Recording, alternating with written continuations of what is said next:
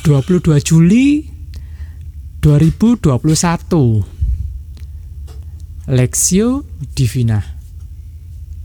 Yosua 6 ayat 1 sampai 27 Dalam pada itu Yeriko telah menutup pintu gerbangnya. Telah tertutup kota itu karena orang Israel. Tidak ada orang keluar atau masuk. Berfirmanlah Tuhan kepada Yosua Ketahuilah, aku serahkan ke tanganmu Yeriko ini beserta rajanya dan pahlawan-pahlawannya yang gagah perkasa. Haruslah kamu mengelilingi kota ini, kota itu, yakni semua prajurit harus mengedari kota itu sekali saja. Demikianlah harus engkau perbuat enam hari lamanya.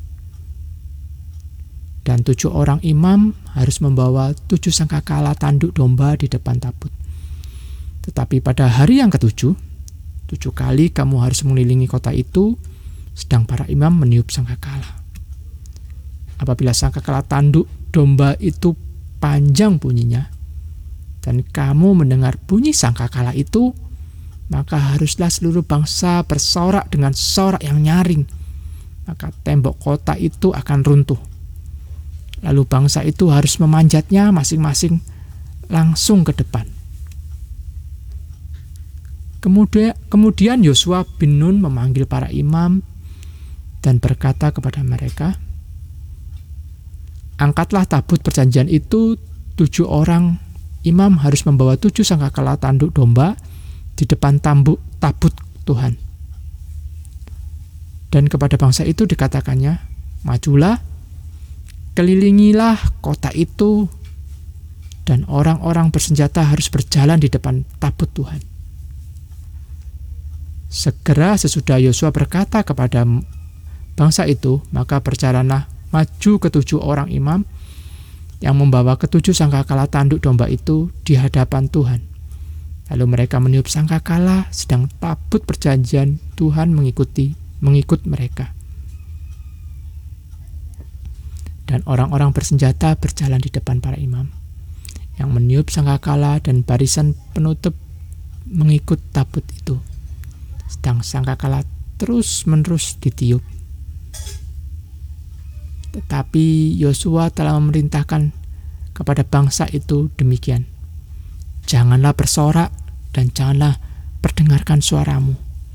Sepatah kata pun janganlah keluar dari mulutmu sampai pada hari aku mengatakan kepadamu. Bersoraklah, maka kamu harus bersorak.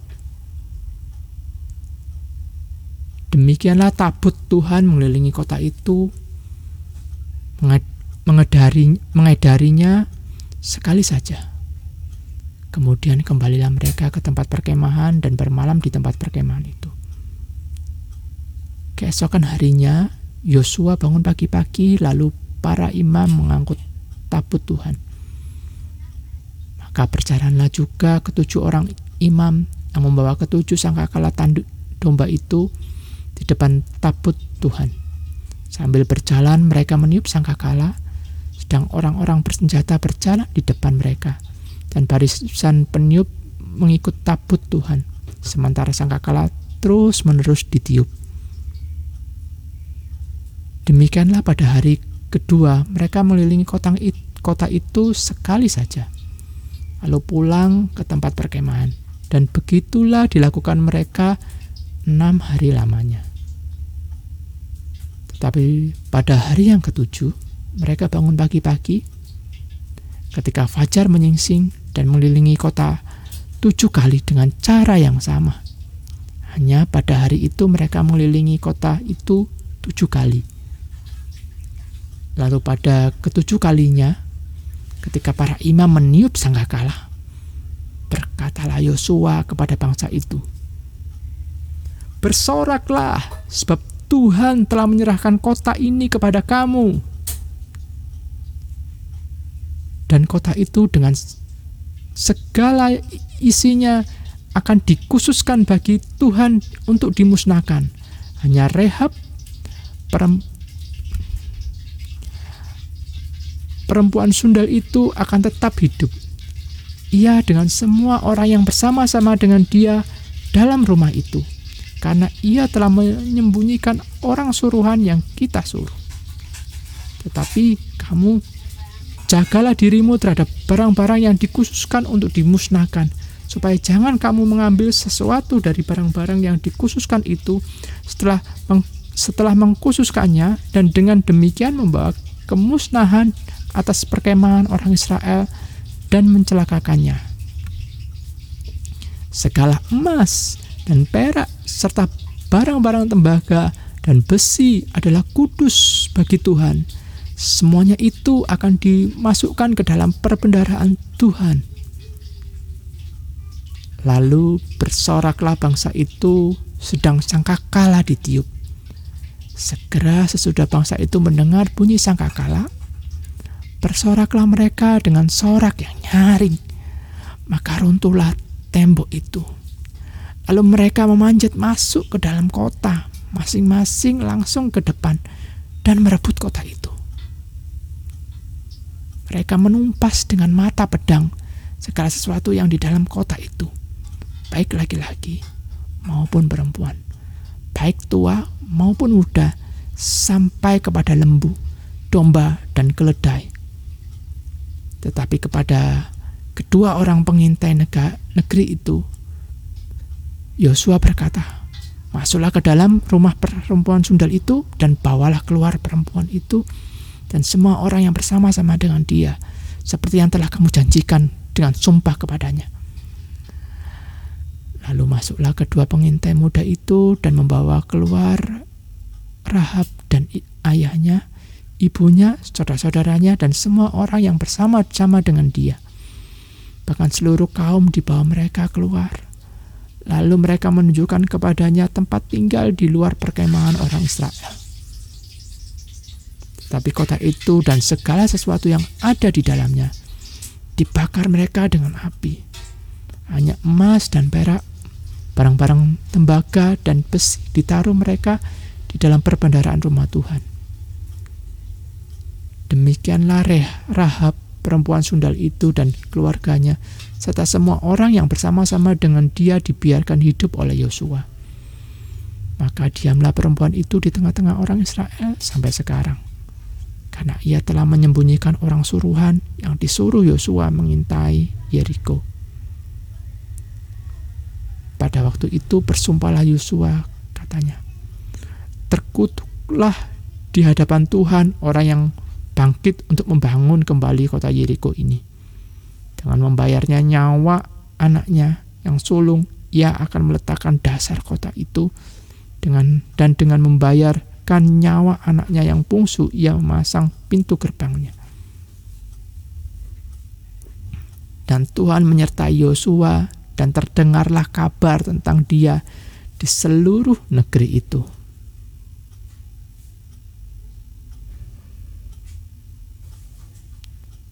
Mujizat di Kanaan, runtuhnya Yeriko. Ketahuilah, aku serahkan ke tanganmu Yeriko ini beserta rajanya dan pahlawan-pahlawannya yang gagah perkasa. Yosua 6 ayat 2 Setelah melewati kemustahilan yang pertama, yakni menyeberangi sungai Yordan, bangsa Israel harus berhadapan dengan tembok kota Yeriko yang begitu kuat. Dalam Yosua 2 ayat 15 diceritakan bahwa Rahab tinggal pada tembok kota itu. Tembok kota Yeriko ini diperkirakan memiliki tinggi 7,6 meter dan dengan tebal 6 meter. Di atas tembok inilah berdiri rumah-rumah penduduk yang dibangun dari kayu. Bisa dibayangkan betapa kokohnya dan tebalnya tembok kota Yeriko ini. Bagaimana cara menentukan tembok kota Yeriko ini? Bagi Allah, tiada yang mustahil. Allah memerintahkan bangsa Israel mengelilingi kota itu dengan para imam di depannya selama enam hari. Setiap hari sekali putar, tanpa bersuara sedikit pun. Pada hari yang ketujuh, mereka harus mengelilingi kota itu sebanyak tujuh kali sambil para imam meniup sangkakala disertai sorak dari bangsa Israel. Tembok kota yang begitu kokoh dan kuat itu hanya dikelilingi selama tujuh hari. Akhirnya runtuh.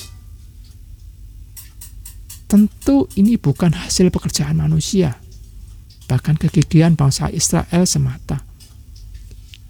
Ini Allah yang bekerja Allah yang adalah Allahnya bangsa Israel yang meruntuhkan tembok kota Yeriko.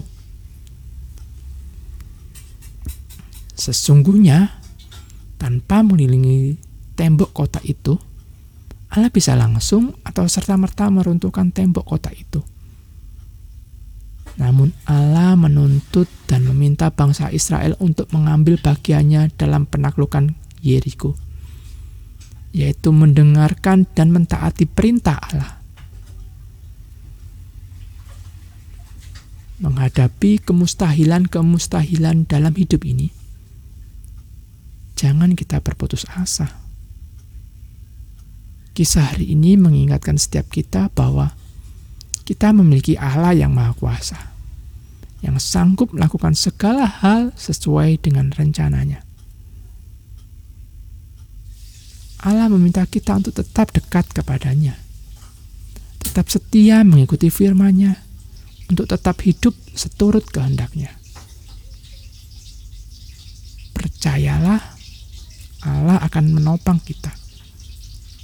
Sekalipun ada kalanya Allah tidak melakukan sesuatu perbuatan ajaib untuk menyelesaikan masalah kita, Dia tetap Allah yang akan menolong kita melewati masa-masa sulit dalam hidup ini. Percayalah kepadanya dan setialah kepada dia.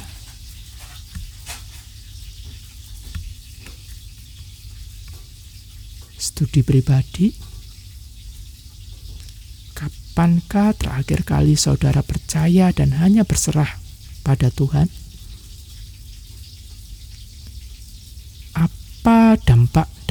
Percaya dan penyerahan diri saudara kepada Tuhan?